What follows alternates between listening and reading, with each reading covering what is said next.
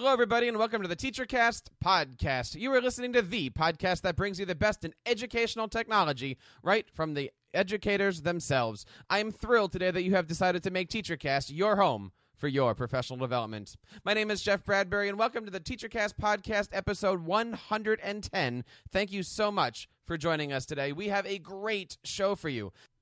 You can, of course, contact us and participate in the show each and every week at teachercast.net. You can, of course, leave us a voicemail at teachercast.net slash voicemail, email us at feedback at teachercast.net, or subscribing to our many audio and video channels over at teachercast.net slash iTunes and teachercast.net slash YouTube.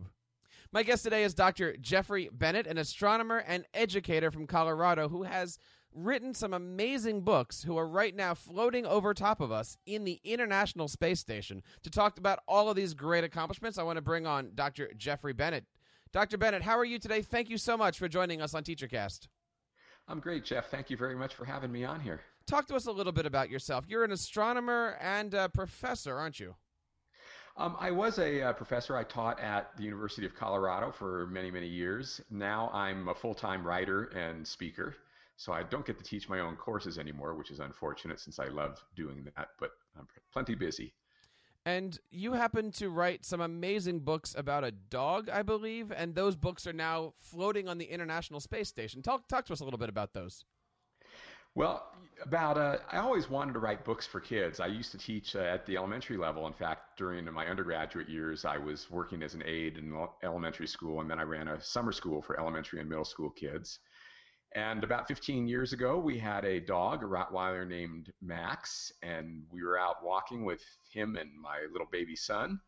And the idea just hit me that maybe a good way to get kids inspired about science and education would be to write about my dog traveling out into space. And through uh, some good fortune, an astronaut named Alvin Drew and a woman named Patricia Tribe, who was the director of education at the Johnson Space Center, found out about my books and decided they wanted to have books read from space and decided to use mine. And Alvin read the uh, Max Goes to the Moon from the inter- from excuse me from the last mission of the Space Shuttle Discovery in 2011 using a PDF file.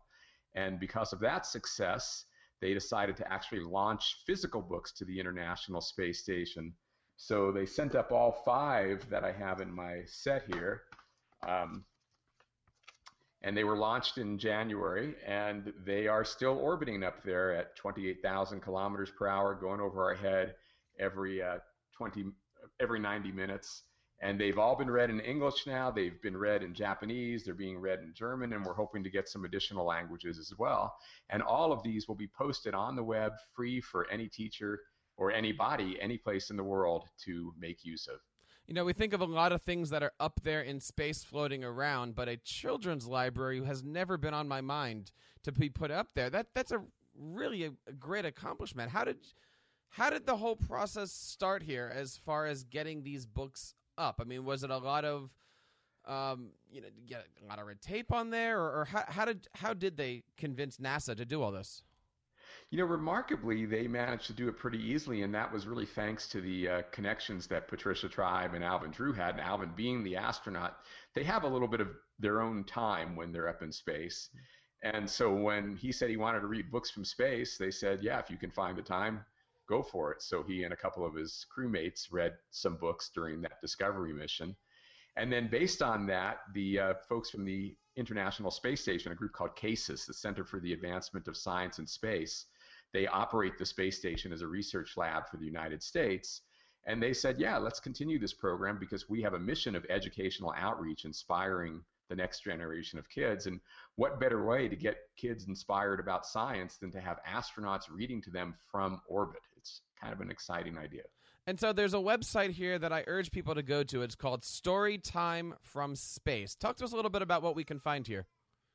Well, at the moment, what you'll find on storytimefromspace.com is one complete video, which is the video of um, Mike Hopkins reading uh, Max Goes to the Space Station.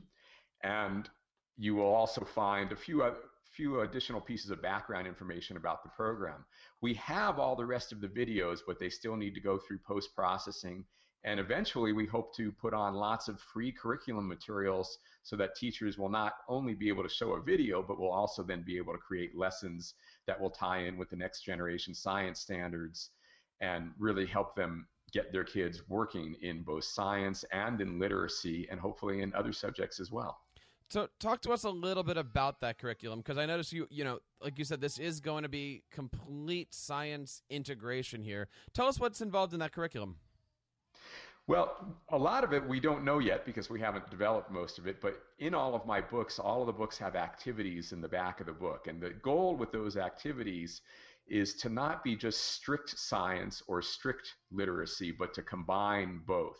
So we have various types of writing projects, art projects, math projects, and other things so that you can be taking the science and integrating it across the entire curriculum and thereby hopefully drawing in students with many different interests and many different backgrounds. And what is the goal for a project like this?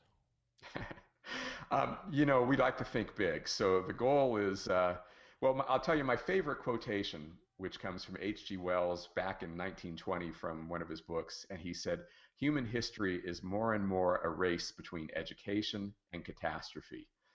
And I think any teacher understands that quote immediately and knows why they're doing what they're doing is because as teachers, we're trying to win that race between education and catastrophe. And our goal with this program, Story Time from Space, is to help all of us win that race.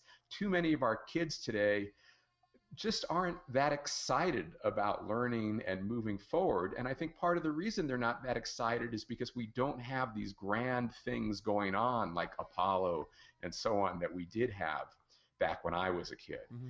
And the space station is the closest we get to that at the moment, and hopefully that'll leap us forward to other grand things. But by reading from the space station, by getting the kids excited this way, I'm hoping that will really inspire them and uh, make some headway on that race. Storytimefromspace.com. Again, check it out. The the video up there of the astronaut. He's in the. Uh, he's, he, the cupola. Right, exactly. The room and, with the view. The room with the view. That's, I was trying to come up with that word. And, and, so he's sitting there floating. Well, he's floating around, and he's reading the book. And behind him, you see the Earth passing by. It's just breathtaking to look at. And and you're right. I mean, we've got kids coming in right now that don't have those. You know, I want to put a man on the moon, or I want to go here. We we really kind of we, we need something to kick uh, students' interest in the space station or in, in the space uh, curriculum. Yeah, not just students, the, the teachers, the parents, the public. You know, we have plenty of problems here on Earth, and people a lot of times will ask me, shouldn't we be spending all our money and resources on solving the problems here on Earth first? And my answer to that is, you know, if you have a teenager, say, I have a couple of them, and they're misbehaving, you don't just lock them in their rooms until they behave better. You have to inspire them to have a reason that they want to behave in the ways that you would like to see them act. And the same thing with the human race. We need to have the inspiration of if we solve our problems here on the ground, what's our future look like? And I think that you know the space program gives us that and hopefully this program will really inspire kids to want to make this world a better place because they'll see what the future can hold. And so, if you're looking to get more information about the great videos here that we're talking about, you can, of course, check out storytimefromspace.com or also follow you guys on Twitter at storytimespace. Correct. Now, talk to us about one of your other adventures. Tell us a little bit about something called Big Kid Science. Well, Big Kid Science is the uh, little publishing venture that I'm using to put out these books. My uh, first published writing was actually college textbooks, which I still write, and they're what occupy 90% of my time working on my textbooks and the websites that go with that. So the children's stuff is kind of a hobby for me. And if back when I was first came up with the idea of sending my dog into space, I was talking to some of my editors there at uh, Pearson Education. And one of the editors got very excited about it, a designer got very excited about it, and they said, let's just do it ourselves instead of going out through the traditional publishing world where maybe people will try to change this vision on us because we knew we were doing something fairly different.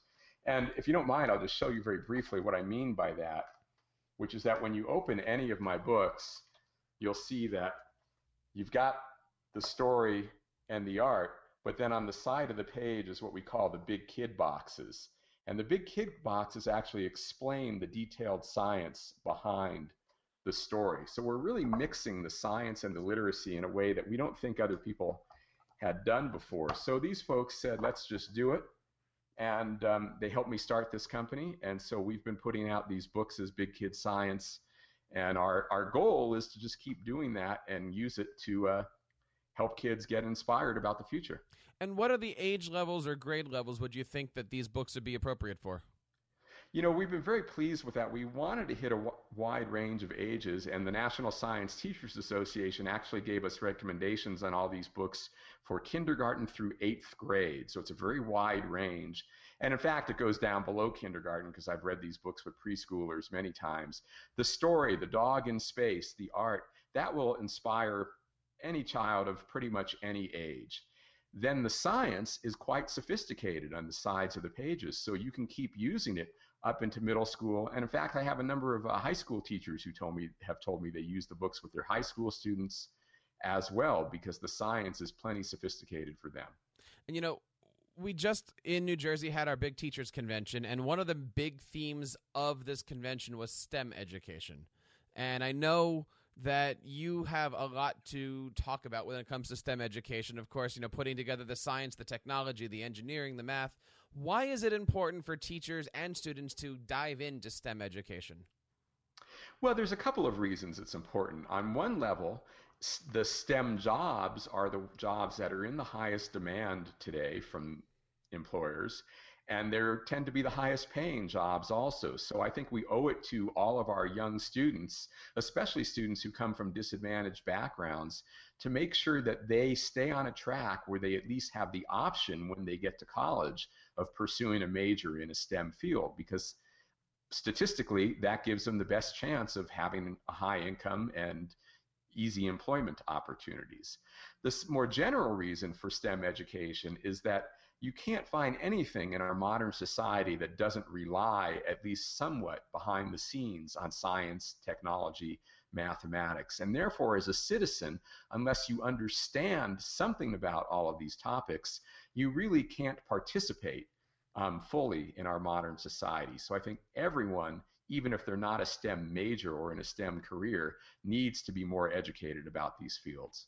What ways can parents help out with this? I mean, I know some of these STEM activities could be uh, big, you know, and some of these STEM activities can be as simple as putting a marshmallow on some pieces of, uh, you know, dried spaghetti and building an architect structure.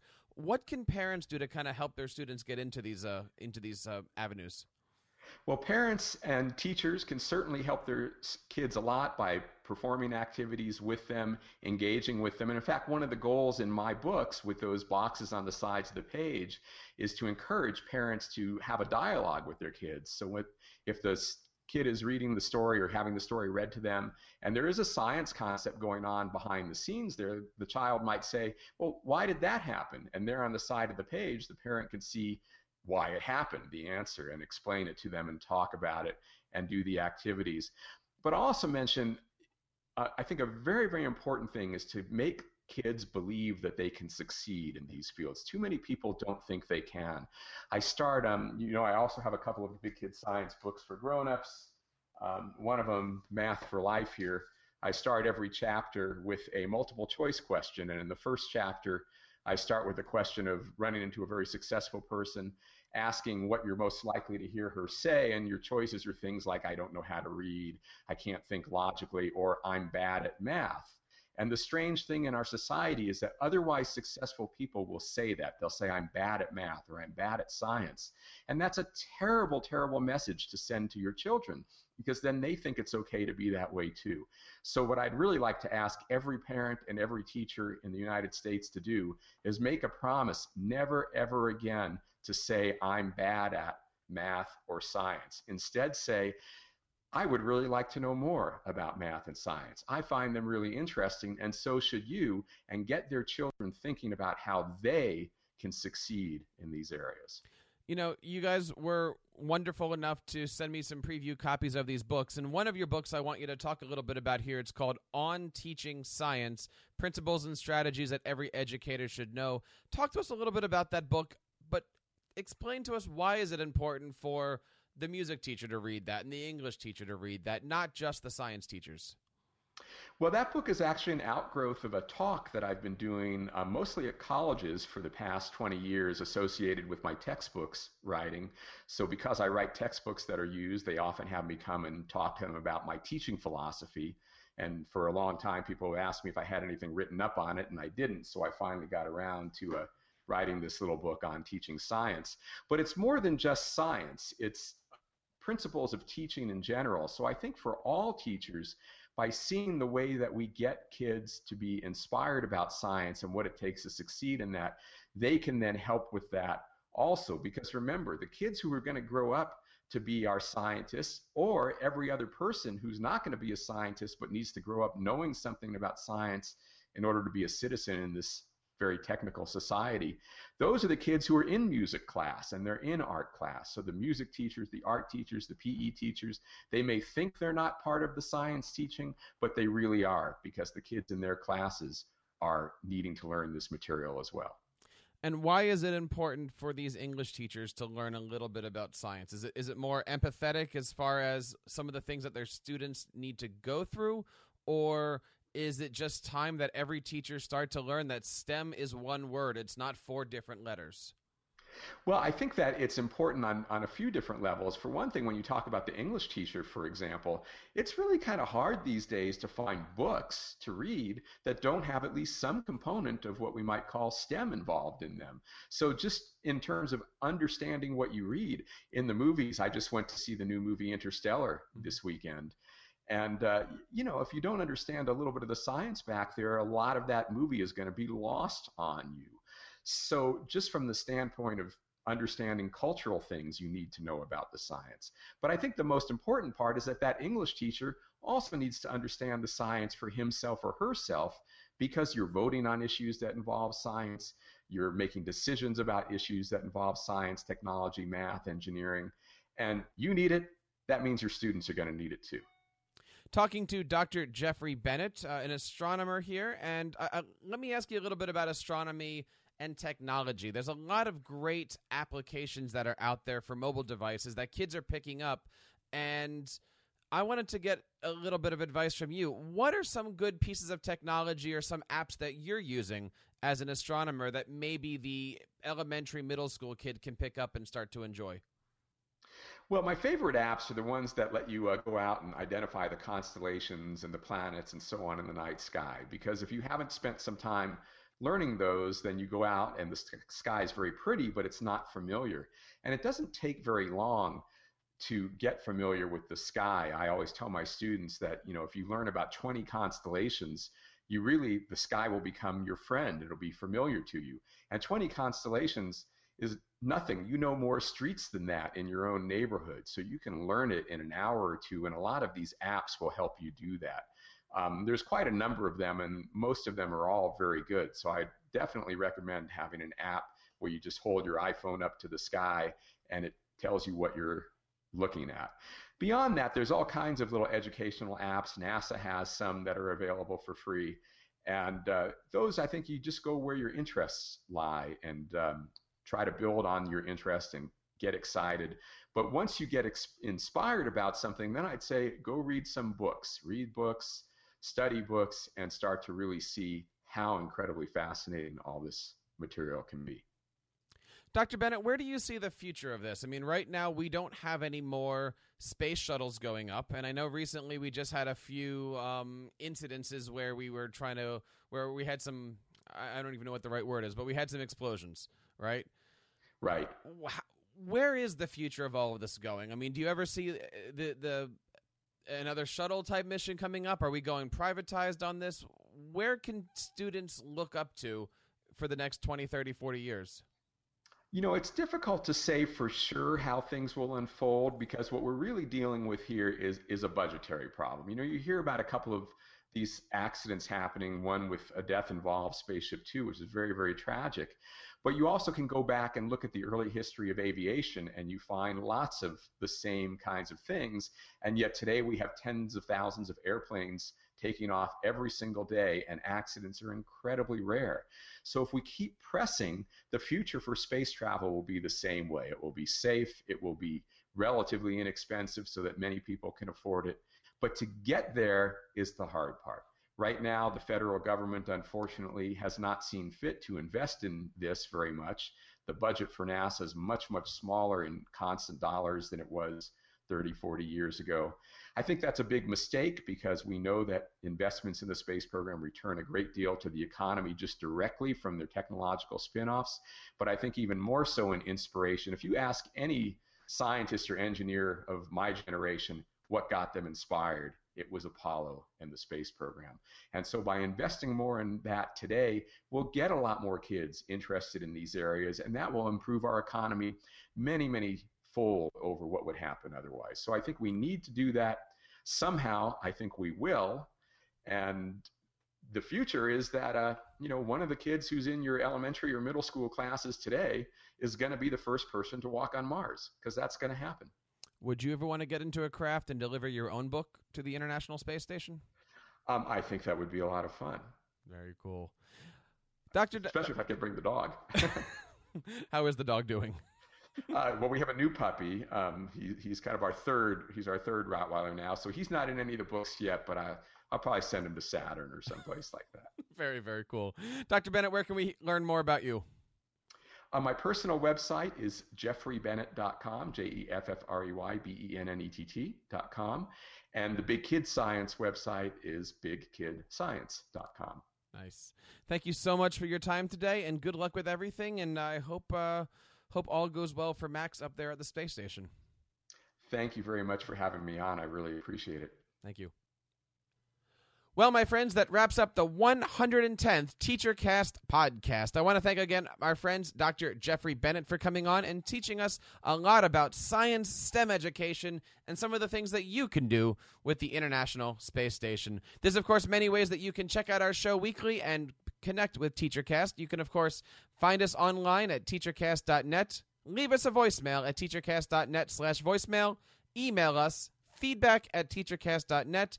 And of course, we love it when you subscribe to our channels at teachercast.net slash iTunes and teachercast.net slash YouTube. And when you're over there, we love it when you take the time out of your day to leave us a great review and a five star rating. We love it when we get reviews and ratings, and so does iTunes.